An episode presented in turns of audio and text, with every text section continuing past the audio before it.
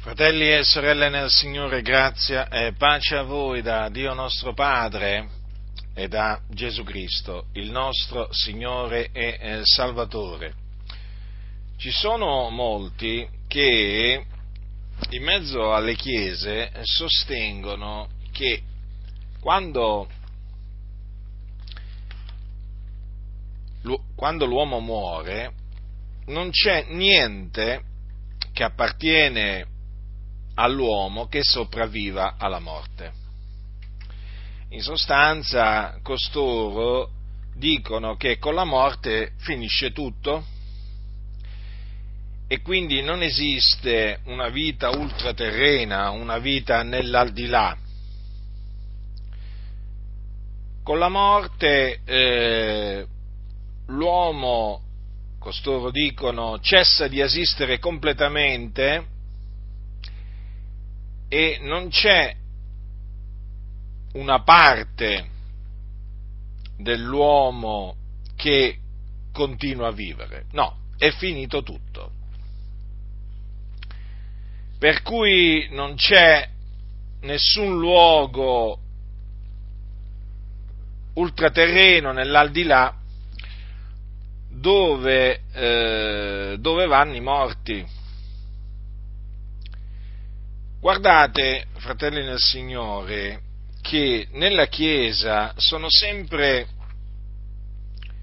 ci sono sempre stati quelli che, parlo della Chiesa universale, nella chiesa, nella chiesa, ci sono sempre stati coloro che hanno introdotto eresie e continueranno a esserci. Considerate questo, che nella chiesa di Corinto c'erano di quelli che sostenevano che non v'era resurrezione dei morti. Quindi non pensate che le false dottrine vengono introdotte solamente nelle altre chiese. No, nelle altre chiese evangeliche, per intenderci. No, fratelli, dovete sempre considerare che le false dottrine possono essere introdotte in mezzo a noi in qualsiasi momento da qualcuno che naturalmente eh, si camuffa, si camuffa da, eh, da, cristiano e di soppiatto comincia a eh, introdurre falsità di ogni genere, tra cui anche questa questa falsa dottrina, perché stiamo parlando di una falsa dottrina, è comunemente chiamata sonno dell'anima.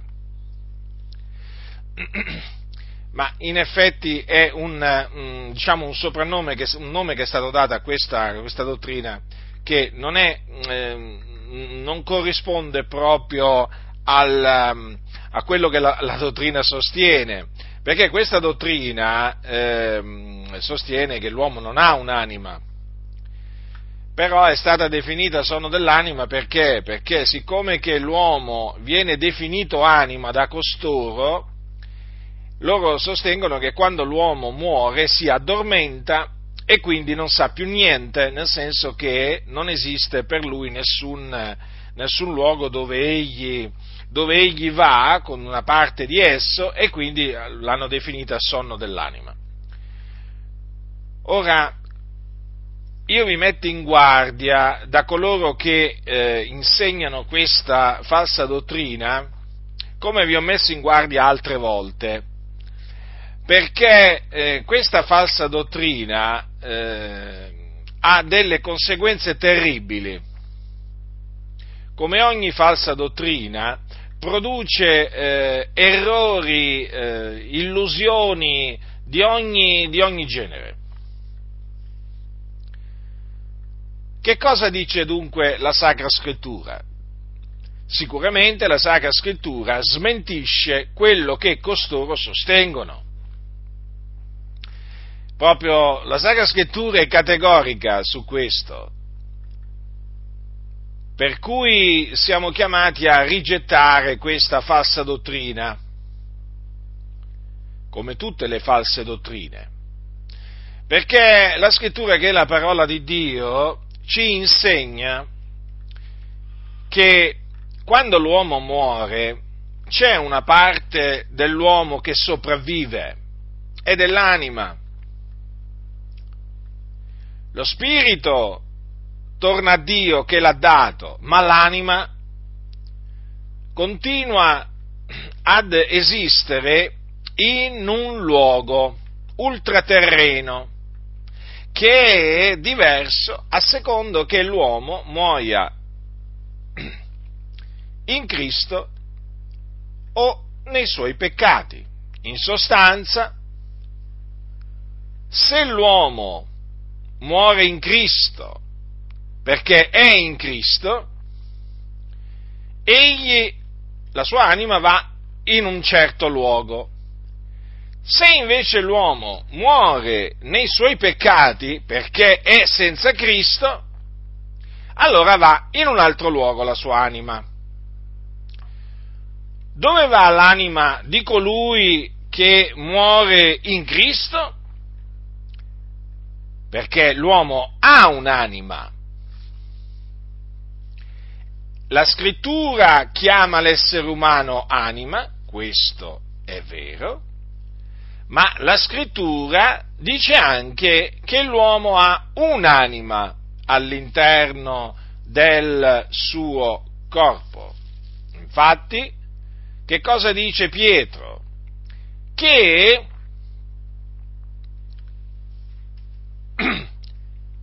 lo dice lui in, un, in, una sue, in, una delle sue, epistole,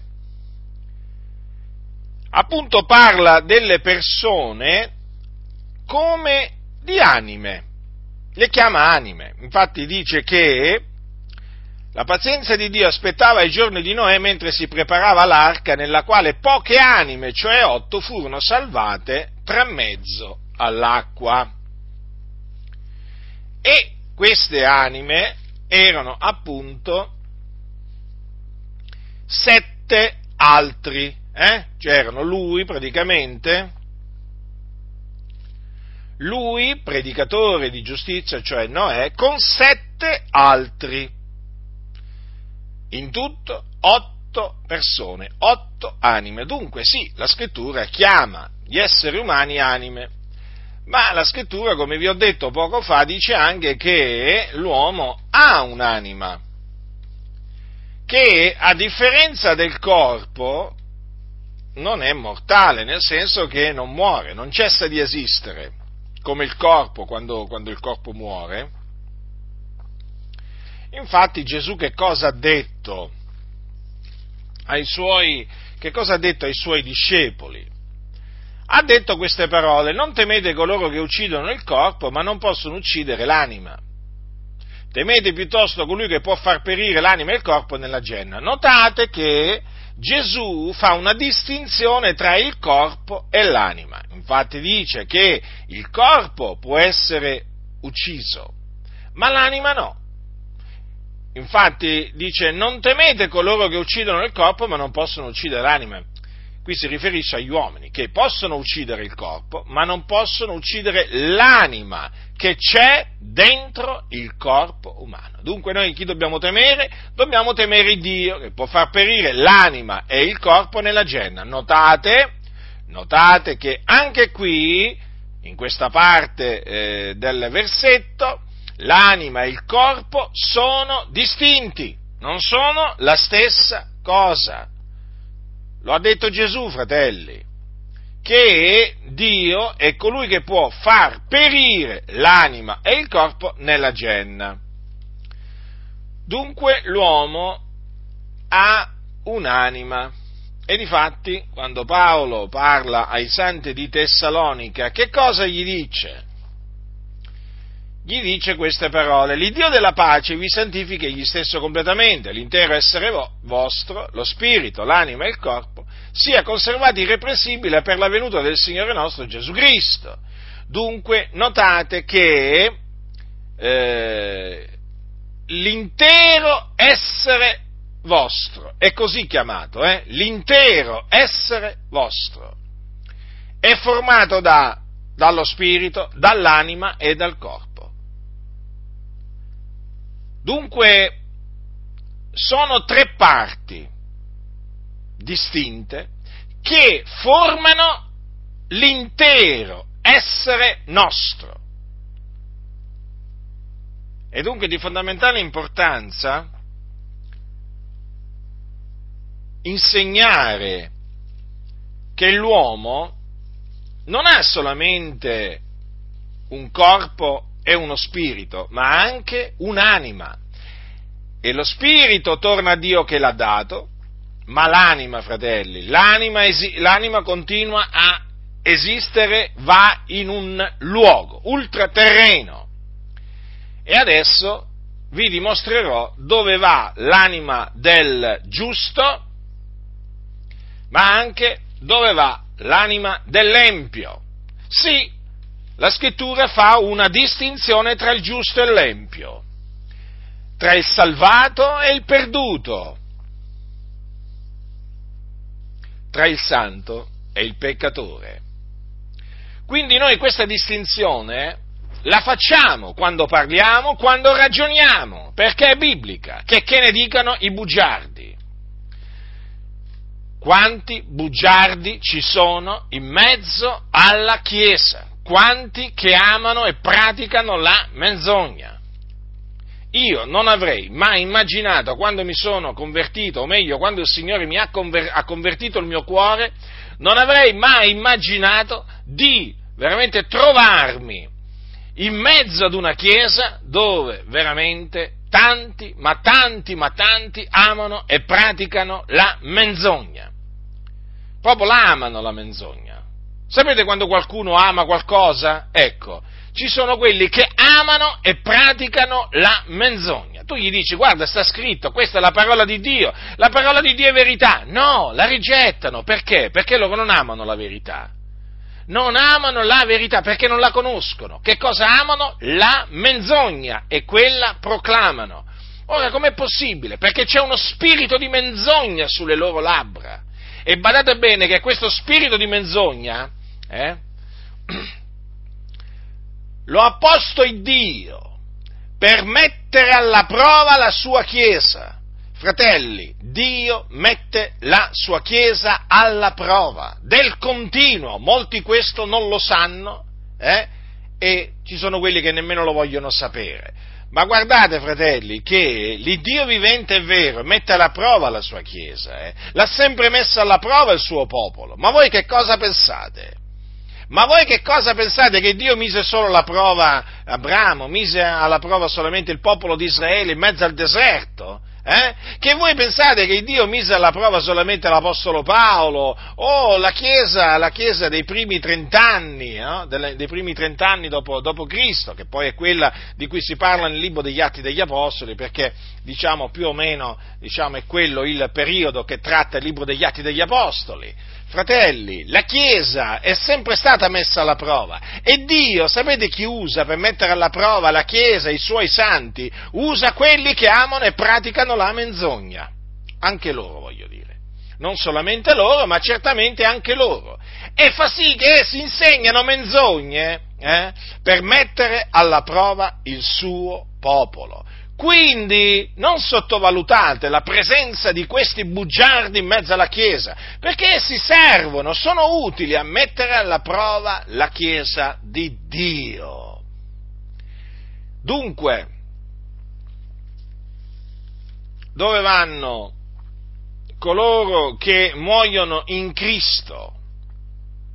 Coloro che muoiono in Cristo vanno in cielo, la loro anima va in cielo. Nel regno di Dio, regno dei cieli.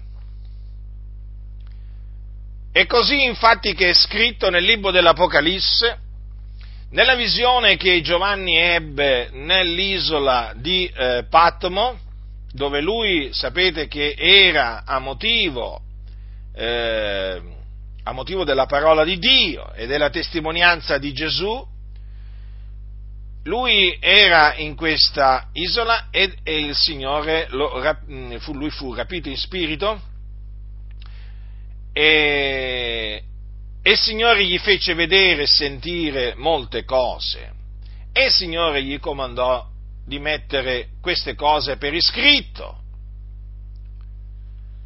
Gli diede degli ordini mh, di mettere per iscritto, eh, diciamo, determinate cose e poi appunto eh, di mandarle, eh, di mandare queste cose alla, alle, sette, alle sette chiese dell'Asia. Ora, al capitolo 6 del libro dell'Apocalisse o Rivelazione, leggiamo quanto segue. Capitolo 6, dal versetto 9. Quando ebbe aperto il quinto suggello, io vidi sotto l'altare le anime di quelli che erano stati uccisi per la parola di Dio e per la testimonianza che avevano resa. E gridarono con gran voce dicendo, fino a quando nostro Signore che sei santo e verace non fai tu giudicio e non vendichi il, nos- il, nostro sangue su quelli che abitano sopra la terra, e a ciascun d'essi fu data una veste bianca, e fu loro detto che si riposassero ancora un po' di tempo finché fosse completo il numero dei loro conservi e dei loro fratelli che hanno ad essere uccisi come loro. Ora, fratelli, Giovanni dice di avere visto sotto l'altare, l'altare è in cielo, le anime di quelli che erano stati uccisi per la parola di Dio. Dunque, quelli che erano stati uccisi per la parola di Dio avevano dei corpi, come l'abbiamo noi, e quei corpi erano stati uccisi a motivo della parola di Dio e per la testimonianza che avevano resa. Ora, quei corpi erano stati seppelliti, si presume che siano stati seppelliti, non necessariamente perché ci sono, ci sono state persone che sono morte e non sono state seppellite, per dire.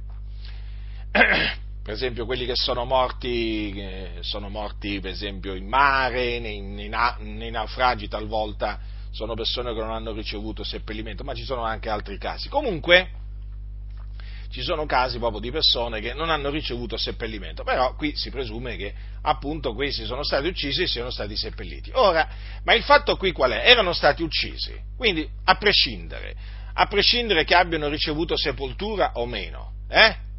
Eh, erano stati uccisi. La scrittura dice che erano stati uccisi. Ma che cosa dice anche la scrittura? Che Giovanni vide le anime di quelli che erano stati uccisi. Quindi che cosa significa? Che i corpi di quelli che erano stati uccisi erano rimasti sulla terra, ma le anime erano ascese, salite, erano salite in cielo. Infatti erano entrate in cielo nel regno dei cieli. E queste anime parlavano, vedete? Infatti gridarono con gran voce alcune cose, sentivano, perché gli fu data una risposta alla loro, eh, alla loro, do, alla loro domanda. Non solo, gli fu data anche una veste bianca. E nella risposta, che cosa gli fu detto? Gli fu detto che si riposassero ancora un po' di tempo. È scritto chiaramente, fu loro detto che si riposassero ancora un po' di tempo. Dunque potevano sentire, eh? potevano ricordare, potevano parlare e potevano sentire. Potevano ricordare perché? Perché eh, nella, nella, domanda che fecero dissero fino a quando nostro Signore che sei santo e verace non fai tu giudice e non vendichi il nostro sangue su quelli che abitano sopra la terra. Quindi ricordavano che loro erano stati uccisi e del sangue era stato sparso, il loro sangue. Dunque fu loro detto che si riposassero ancora un po' di tempo. Che cosa significa questo? Che loro già si stavano riposando e di fatti, e di fatti eh, quando, eh, che, mh, mm, quando i santi muoiono, entrano nel riposo di Dio e si riposano. Infatti così è scritto nell'epistola, nell'epistola agli ebrei al capitolo 4, resta dunque un riposo di sabato per il popolo di Dio, per, per, poiché chi entra nel riposo di lui si riposa anch'egli dalle opere proprie, come Dio si riposò dalle sue. Studiamoci dunque ad entrare in quel riposo, onde nessuno cada seguendo le stesse esempio di disubbidienza. Notate dunque, c'è un riposo di sabato per il popolo di Dio e il popolo di Dio è composto da tutti coloro che hanno creduto nel Signore Gesù Cristo chi entra nel riposo di lui, cioè nel riposo di Dio, si riposa anch'egli dalle opere proprie. Infatti, notate che qui viene detto a queste anime che si, eh, si dovevano ancora riposare un po' di tempo. Quindi già si stavano riposando. Infatti in cielo ci si riposa. Ci si riposa dalle proprie fatiche. Perché sulla terra ci si affatica nel Signore. Beati i morti, che da ora innanzi muoiono nel Signore, sì, dice lo Spirito, essendo che si riposano dalle loro fatiche, poiché le loro opere li seguono. Vedete, è scritto. Noi crediamo in quello che sta scritto, noi predichiamo quello che sta scritto, noi non ci vergogniamo di quello che sta scritto in mezzo a questa generazione storta e perversa. E non solo, noi non ci vergogniamo di proclamare ciò che è scritto in mezzo a chiese corrotte che hanno rigettato la parola di Dio perché si sono volti alle favole. Oggi veramente se racconti le favole dai pulpiti sei ascoltato, se predichi la verità sei rigettato. Se predichi le favole sei, sei intelligente, se predichi la parola di Dio sei un insensato. Eh? Se tu predichi le favole, sai cosa ti dicono? Sei una persona equilibrata, sei una persona moderata. Se predichi la parola di Dio, sai cosa ti dicono? Sei un talebano, sei un estremista, sei esagerato, sei un fanatico. Tu distruggi le chiese, tu le dividi le chiese. Sì, le divido. Le capre da un lato, le capre da, le, le, le capre da un lato e le pecore dall'altro. Sì, sì. Ma io non mi vergogno io so che sto dividendo le chiese, naturalmente. In che senso? In questa maniera, predicando la parola di Dio, le pecore del Signore riconoscono la voce del pastore e seguono la parola di Dio e smettono di ascoltare le ciance, le favole, i vani ragionamenti, le eresie che vengono predicate dai pulpiti e quindi avviene una scissione, una divisione, ma è sempre avvenuto così. Non c'è niente di nuovo sotto il sole, non sono il primo predicatore che divide le chiese, ma sapeste quanti ce ne sono stati prima di me? Forse voi pentecostali, che vi dite pentecostali, ma che oramai siete come i valdesi, eh? anzi come i cattolici romani, forse voi dovreste leggere la storia del movimento pentecostale per rendervi conto come i primi predicatori pentecostali eh, che erano veramente pentecostali di nome e di fatto, dividevano le chiese e di fatti erano perseguitati proprio per questo, perché dividevano le chiese battiste, le chiese metodiste, le chiese presbiteriane, le chiese riformate, creavano scissioni. Perché? Per quale ragione? Perché predicavano il battesimo con lo Spirito Santo, non solo la salvezza per grazia, e dicevano che per i credenti c'è il battesimo con lo Spirito Santo, che si riceve dopo aver creduto e che è accompagnato dal parlare in altra lingua. E questo le chiese battiste, metodiste, riformate, presbiteriane lo rigettavano, eppure è scritto. E dunque loro, proclamando questo messaggio, eh, dividevano le chiese. E così oggi le divido io le chiese, proclamando la parola di Dio, semplicemente quello che sta scritto. Quindi non scandalizzatevi, non fate gli scandalizzati, non fate le vittime. Voi siete degli insensati. Voi siete degli insensati, come lo erano allora i battisti, eh, i metodisti, i riformati, i presbiteriani quando accusavano quei fratelli semplici di dividere le chiese. Voi siete nella stessa barca, vorrei dire, avete la stessa mentalità corrotta avete un modo di pensare malvagio, perché voi avete rigettato la parola di Dio come l'avevano rigettata i battisti e così via, eh? e poi fate le vittime. Ah, ma lui ci viene a dividere le chiese, sì, vengo a dividere le chiese. Il Signore ha deciso di dividerle, strapparvi le anime dalle fauci, perché a voi non interessa la verità, a voi interessa sbranare le anime, sfruttarle, ingannarle. A voi non interessa l'anima, a voi non interessano le anime, a voi interessano i soldi. Cosa vi interessa a voi dell'anima delle persone? A voi non interessa se uno va in paradiso o va all'inferno, anzi non ci credete nemmeno voi. Ormai. A voi interessano i soldi, il portafoglio. Questo a voi interessa. E poi venite ad accusarmi di dividere le chiese. Sì, le divido. Il Dio mi ha chiamato a dividere. D'altronde pure Gesù è venuto per dividere. Non è venuto a dividere le famiglie? Mm? L'ha detto Gesù. E quindi? Io non sono, non sono venuto a portare pace. No, no.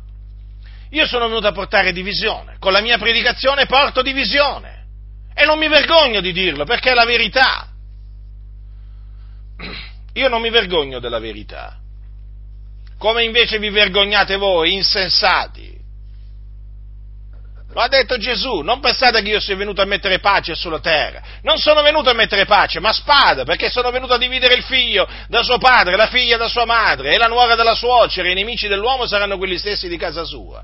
Eh sì, da quando ho cominciato a predicare ho diviso le chiese, ho diviso le famiglie, è così. Però ci sono anche famiglie che si sono riunite, eh? Si sono riunite, riconciliate nella verità che è in Cristo Gesù. Voi avevate diviso quelle famiglie, ma la parola di Dio le ha riunite. Quindi, se io sto dividendo, eh, sto dividendo le pecore dalle capre. Le capre non ascoltano la parola di Dio. Le pecore sì. Voi volete le, le capre? Tenetevi le capre. Tenetevele belle strette. Anche le caprette e i caproni, teneteveli, teneteveli, non ci interessano a noi le capre, a noi interessano le pecore del Signore, che sono quelle che conoscono la voce del Signore e lo seguono, non seguono la voce degli stranieri, non gli interessano le ciance, eh? le vostre ciance che avete imparato alla scuola biblica, o meglio antibiblica, non gli interessano le vostre ciance. Dunque, qui dice la Sacra Scrittura che per coloro che muoiono in Cristo c'è un luogo di riposo, c'è il riposo in cielo, nella gloria quindi. E questo naturalmente ci riempie di grande consolazione, ci riempie di grande gioia, perché sappiamo dove andiamo e sappiamo che dove stiamo andando si sta molto meglio che sulla faccia della terra. Per quello diciamo assieme all'Apostolo Paolo queste parole che lui ha detto ai santi di Filippi. Dice, ho il desiderio di partire ed essere con Cristo, perché è cosa di gran lunga migliore. Già, perché quando si muore si, ci si diparte dal corpo e si va ad abitare con Cristo Gesù, il figlio di Dio. Dov'è il figlio di Dio? È alla destra del Padre, dove intercede per noi. È nei cieli, è nel regno dei cieli. E dove lui là vanno coloro che perseverano nella fede in lui fino alla fine. Cosa dice l'Apostolo Paolo? Perché cosa di gran lunga migliore, non solamente, non semplicemente migliore, ma di gran lunga migliore. Dunque, c'è una vita nell'aldilà per coloro che muoiono in Cristo Gesù ed è una vita meravigliosa, molto migliore di quella che si vive sulla terra e, badate, noi viviamo con il Signore per il Signore, eh? e quindi diciamo siamo persone felici che si rallegrano, persone che hanno pace, però fratelli, altre cose quando si, ci si diparte dal corpo e si va ad abitare con Cristo è cosa di gran lunga, di gran lunga migliore, perché là non c'è più il pianto, non c'è più morte, non c'è più sofferenza, non c'è più afflizione, eh? non c'è più tribolazione perché là appunto i santi si riposano dalle loro fatiche. Luogo meraviglioso dunque, il regno dei cieli. Esiste il regno dei cieli, esiste il paradiso e là vanno coloro che muoiono in Cristo Gesù, il figlio di Dio. Diceva bene l'Apostolo Paolo alla fine del suo corso, dopo avere dopo avere combattuto buon, combatt- dopo avere combattuto buon combattimento, eh? quando lui oramai si accingeva a morire, sapeva che la sua fine era prossima, ha detto queste parole, il Signore mi libererà da ogni malazione e mi salverà nel suo regno celeste. Fratelli, Paolo ha detto, il Signore mi salverà nel suo regno celeste. Cosa significa? Nel regno dei cieli, in un regno che è lassù, non è qua giù. Non è un regno terreno, è un regno celeste ed è il regno celeste del nostro Signore Gesù Cristo. Ve lo ripeto, marcatevi queste parole, imparatele a memoria, abbiatele sempre davanti a voi. Il Signore mi libererà da ogni malazione e mi salverà nel suo regno celeste. Ve lo ripeto, mi salverà nel suo regno celeste. Ecco dunque dove vanno coloro che servono la fede in Cristo Gesù fino alla fine, vanno nel regno celeste del nostro Signore Gesù Cristo, perché il Signore è là che li salva. Come fanno dunque a dire costoro che quando un credente muore finisce tutto? perché è gente insensata, è gente ignorante, che non conosce le scritture, è gente che è rimasta sedotta. Quindi nel suo regno celeste entrerai, fratello, sorella, nel Signore, perché il Signore ti salverà in quel regno celeste se tu persevererai fino alla fine nella fede. Quindi abbi fede continua ad avere fede nel Signore Gesù Cristo. La parola di Dio è verità, la parola di Dio anche a distanza di secoli, di migliaia di anni,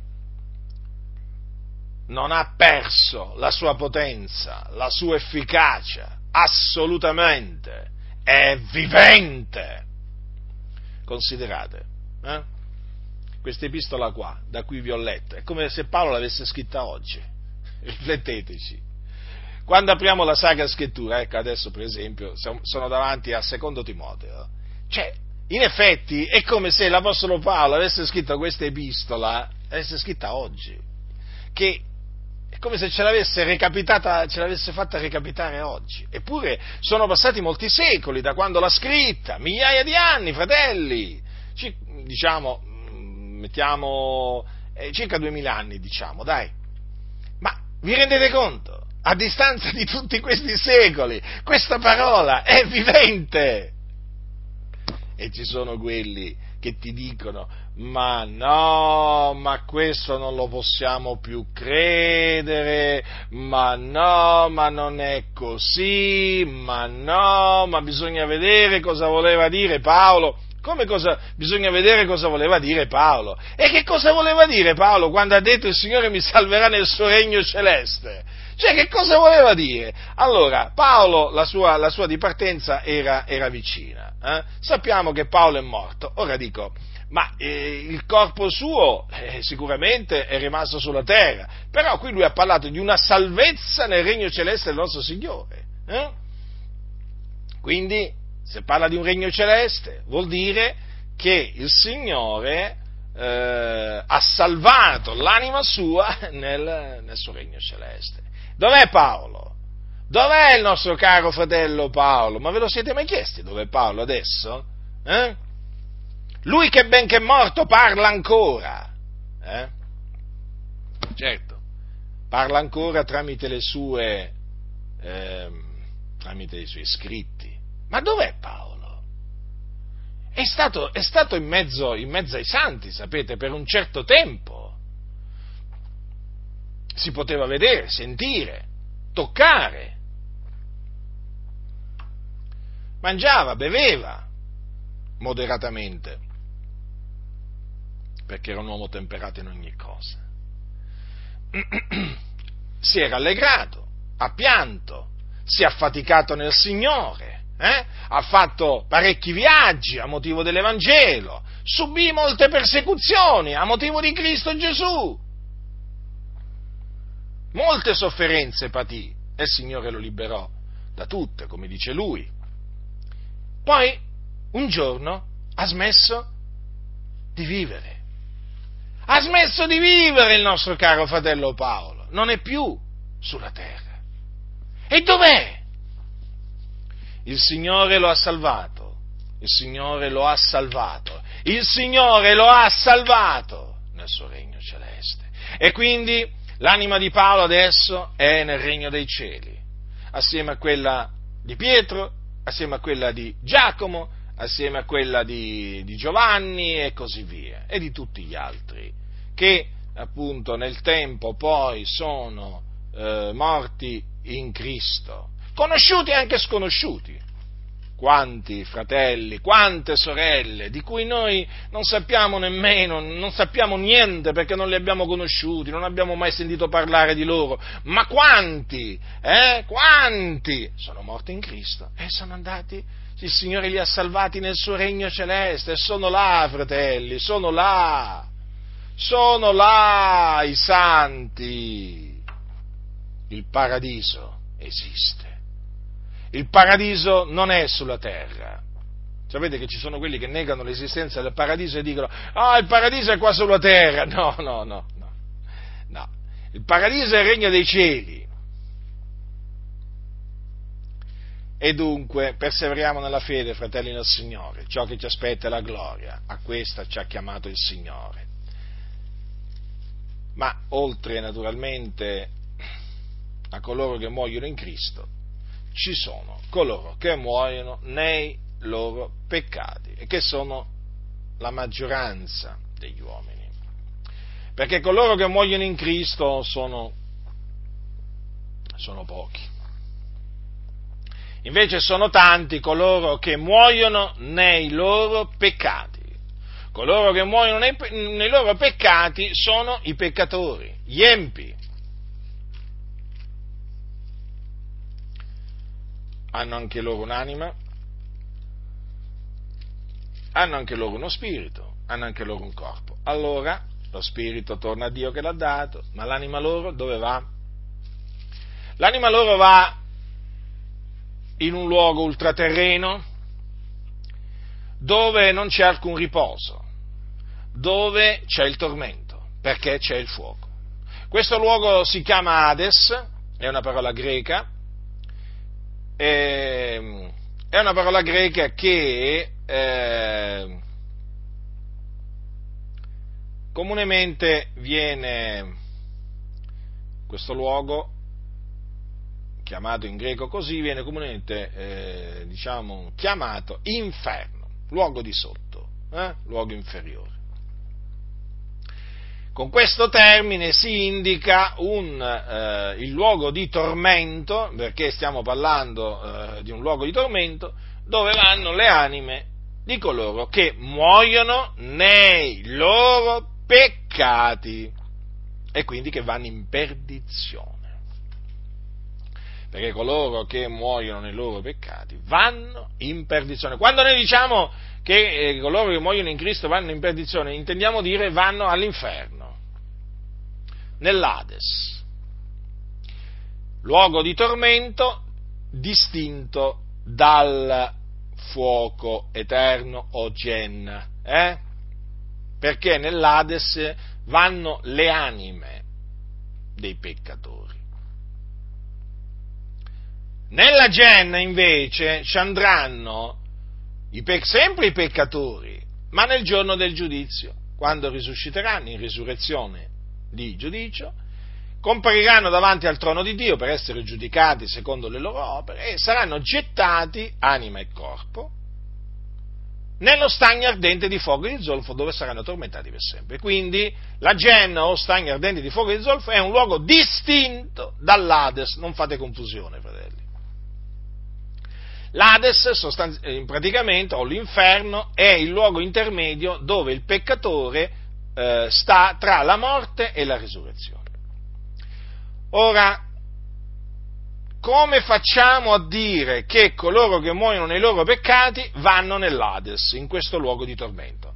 Lo, facciamo, lo, lo, lo possiamo dire e lo diciamo eh, in base a quello che ha detto Gesù Cristo, il figlio di Dio. Orvero un uomo ricco, capitolo 16 di Luca, la storia del ricco e Lazzaro. Orvero un uomo ricco, il quale vestiva porpora e bisso, ed ogni giorno godeva splendidamente, e vero un povero uomo chiamato Lazzaro che giaceva alla porta di lui, pieno d'ulceri e bramoso di sfamarsi con le briciole che cadevano dalla tavola del ricco, anzi perfino venivano i cani a leccargli le ulceri. Ora avvenne che il povero morì e fu portato dagli angeli nel seno d'Abramo, morì anche il ricco e fu seppellito. E nell'Ades, essendo nei tormenti, alzò gli occhi e vide da lontano Abramo e Lazzaro nel suo seno ed esclamò, Padre Abramo, abbi pietà di me e manda Lazzaro a intingere la punta del dito nell'acqua per rinfrescarmi la lingua perché sono tormentato in questa fiamma. Ma Abramo disse, figliuolo, ricordati che tu ricevesti i tuoi beni in vita tua e che Lazzaro similmente ricevette i mali, ma ora qui egli è consolato e tu sei tormentato. E oltre a tutto questo fra noi e voi è posta una gran voragine, perché quelli che vorrebbero passare di qui a voi non possano, né di là si passi da noi. Ed egli disse, ti prego dunque, o oh padre, che tu lo mandi a casa di mio padre, perché ho cinque fratelli, affinché attesti loro queste cose, onde non abbiano anch'essi a venire in questo luogo di tormento. Abramo disse, hanno Mosè i profeti, ascoltino quelli. Ed egli, no, padre Abramo, ma se uno va loro dai morti si ravvederanno. Ma Abramo rispose, se non ascoltano Mosè i profeti, non si lasceranno persuadere neppure se uno dei morti risuscitasse. Quindi esiste una parte del corpo del peccatore che sopravvive alla morte. Eh? L'anima sua va nell'Ades, nei Infatti dice, vedete, essendo nei tormenti. Era nei tormenti, eppure era morto, era stato seppellito. Allora chi c'era nei tormenti? Chi c'era nei tormenti? Il corpo? No, l'anima. Perché il corpo era stato seppellito. Infatti poco prima dice morì anche il ricco e fu seppellito. Avete mai visto seppellire qualcuno? È un momento triste. ma più triste è vederlo morire. Comunque, per quando muore un figliolo di Dio, o si seppellisce un figliolo di Dio, il corpo di quel credente, è chiaro che da un lato c'è la tristezza, però dall'altro la fiducia che è col Signore in cielo. E quindi la tristezza è mitigata, diciamo, da ciò che dice la Sacra Scrittura, che in, momenti, in quei momenti così difficili ci consola, appunto, perché sappiamo che è entrato nel riposo di Dio. Ma quando muore l'empio, fratelli nel Signore, è un'altra cosa perché quando muore l'empio eh, la tristezza rimane tristezza, nel senso che quando muore l'empio si sa dove va, dove è andato. E quindi dispiace, perché a me dispiace quando muoiono gli empi, mi rattristo, però che posso farci? Eh, non mi rimane altro che, che, che rattristarmi e riflettere, perché oramai sono morti e sono andati. Sono andati nell'Ades e là sono nei tormenti. E eh, vedete, fratelli, com'è chiamato questo luogo? No? Hades in greco però è un luogo di tormento, così l'ha chiamato eh, il ricco che si trovava là.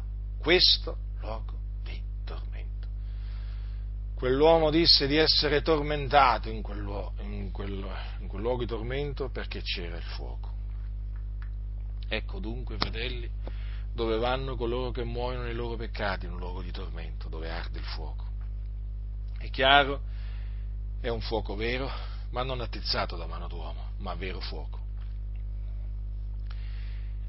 È terribile, è un luogo orribile, E questa non è un'allegoria, no, fratelli.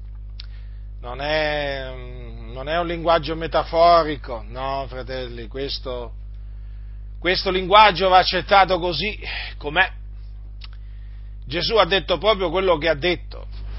Non è che ha detto una cosa e ne voleva intendere un'altra.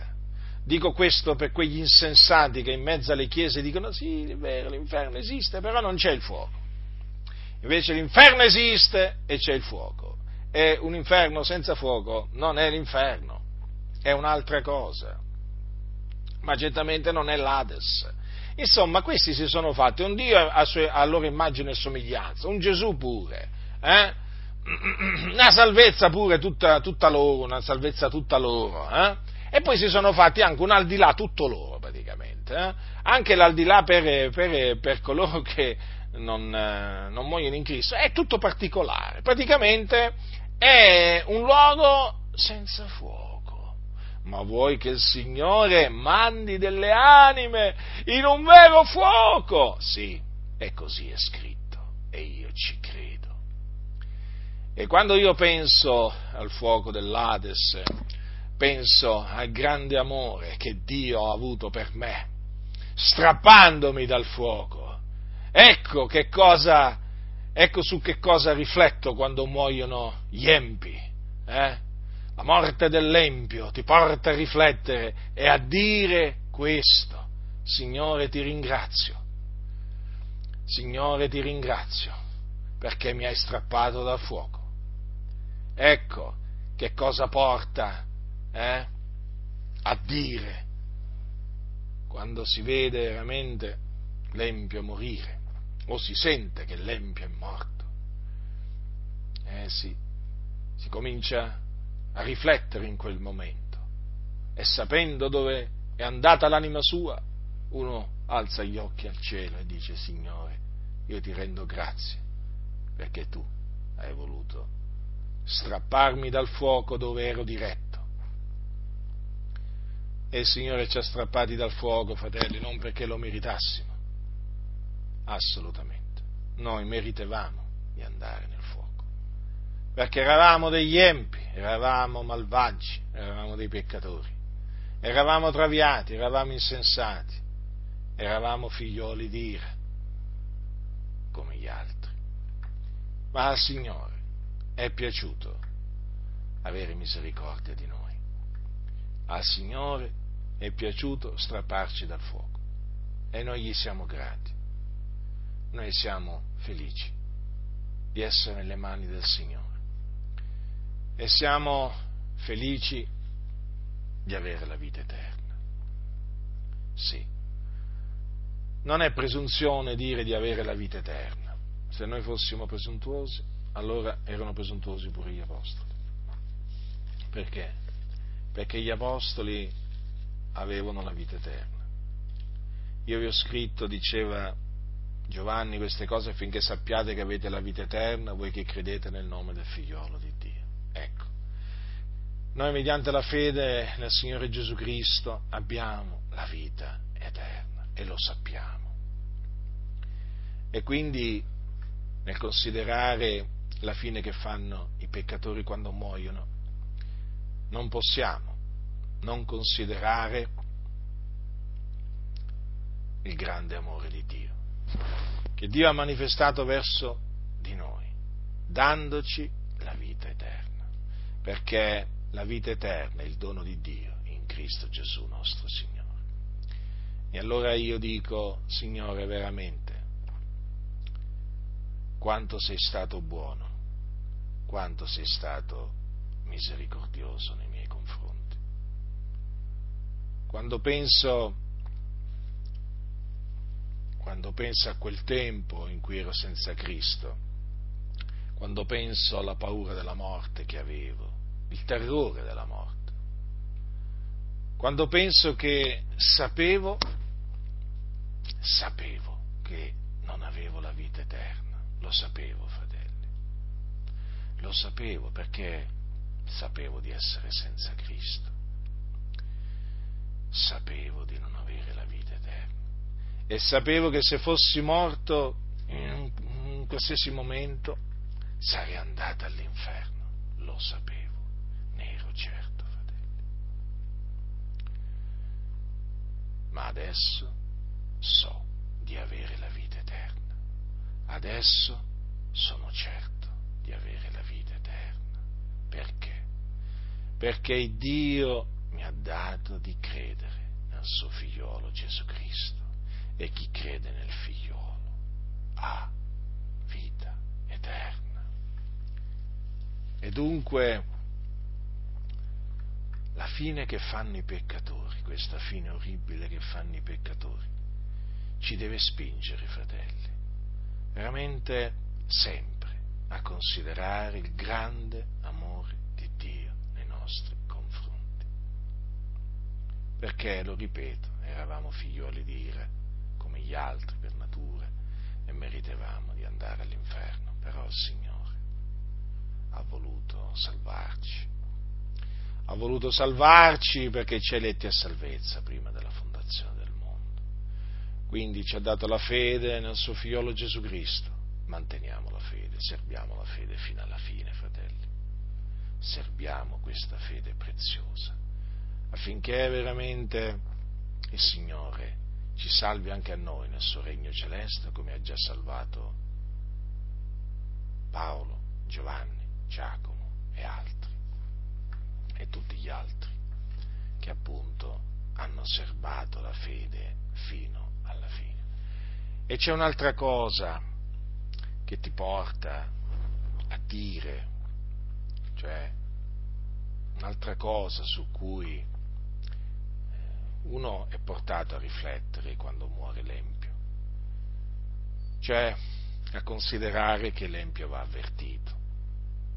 Non possiamo lasciare l'empio non avvertito, dobbiamo dirglielo che sta andando all'inferno, perché è un peccatore, dobbiamo dirglielo, fratelli.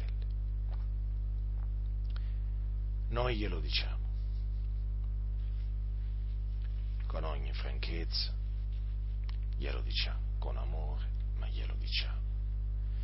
Perché il peccatore è là che sta andando, fratelli, non sta andando in un altro luogo. Non è che smetterà di esistere quando morirà, no, il peccatore continuerà a vivere andrà all'inferno. E dunque dobbiamo dire al peccatore, ravvediti, perché l'Evangelo è potenza di Dio per la salvezza di ognuno che crede. Chi crede nell'Evangelo viene salvato dai suoi peccati, ottiene la remissione dei suoi peccati, ottiene la vita eterna. E dunque, sapendo questo, noi siamo spinti ad avvertire peccatore. Fu seppellito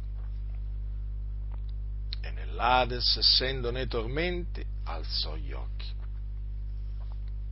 Vedete, si ricordava dei suoi cinque fratelli. Eh sì, si ricordava.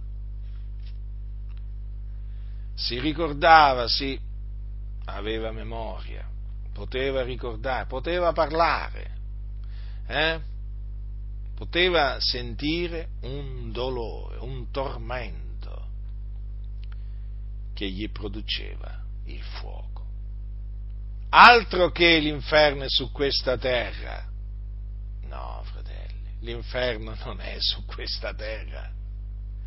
L'inferno è un luogo di tormento nell'aldilà, è ultraterreno come, come luogo, e là c'è il fuoco molti non vogliono sentire parlare dell'inferno. Parlo di molti che si dicono evangelici. Ma perché non ci credono? Infatti non ne parlano neppure ai peccatori. L'inferno oramai è come se non esistesse. A sentire veramente certi sedicenti pastori, veramente è come se l'inferno non esistesse. È come se gli uomini vivessero sulla faccia della terra e poi o finiscono tutti di, di esistere veramente essendo che non c'è niente di loro che sopravvive alla morte, o altrimenti tutti vanno in cielo, perché tu non senti parlare dell'inferno. L'inferno è come se non esistesse, eppure l'inferno esiste. È come se esiste, la scrittura ne parla e noi quindi siamo chiamati a credere in quello che dice la scrittura e a parlare di quello di cui parla la Sacra Scrittura. Io credo che l'inferno esista. Io credo che all'inferno c'è il fuoco. Io credo che all'inferno le anime siano tormentate in mezzo alla fiamma del fuoco. Io credo che il peccatore per scampare all'inferno debba ravvedersi e credere nell'Evangelo. Debba credere, in altre parole, che Cristo è morto per i nostri peccati secondo le scritture, che fu seppellito, che risuscitò dai morti il terzo giorno secondo le scritture, che apparve ai suoi discepoli, cioè a quelli che, ai testimoni che erano stati prima scelti da Dio. Lo credo fermamente. Questo infatti è l'Evangelo, potenza di Dio per la salvezza di ognuno che crede. Ecco perché annunzio ai peccatori il messaggio che annunziavano gli apostoli. Ravvedetevi e credete nel Signore Gesù Cristo. Perché questa è l'unica maniera che hanno i peccatori per essere salvati dai loro peccati e scampare all'inferno, da, da scampare diciamo alle fiamme, alle fiamme dell'inferno. Vi rendete conto, fratelli, che se togliamo il paradiso e l'inferno, tutto il messaggio viene stravolto? Tutto il messaggio viene stravolto. E infatti quelli che negano l'esistenza del, para- del regno celeste e del, dell'inferno hanno un messaggio completamente diverso, hanno un altro Vangelo, portano un altro Vangelo. Quindi state molto attenti perché dietro la negazione della vita ultraterrena si nasconde un altro Evangelo si nasconde un altro Gesù, si nasconde un altro Dio. È molto grave negare l'esistenza dell'inferno e del regno dei cieli o paradiso, molto grave. È molto grave negare l'immortalità dell'anima. È come, è come se è molto grave. Quindi vigilate, fratelli, eh, badate a voi stessi, non vi fate ingannare da vani da vani ragionamenti, eh, esistono, ci sono quelli che appunto eh, negano l'esistenza dell'inferno e anche del paradiso, quindi cioè, eh, potete incontrarli in qualsiasi momento, eh? o potete sentirli, anche se non li incontrate, però potete, potete sentire, magari li potete sentire parlare. Quindi state molto attenti, perché sono dei seduttori di menti, sono degli impostori. Non credete alle loro menzogne. La grazia del Signore nostro Gesù Cristo sia con tutti coloro che lo amano con purità incorrotta.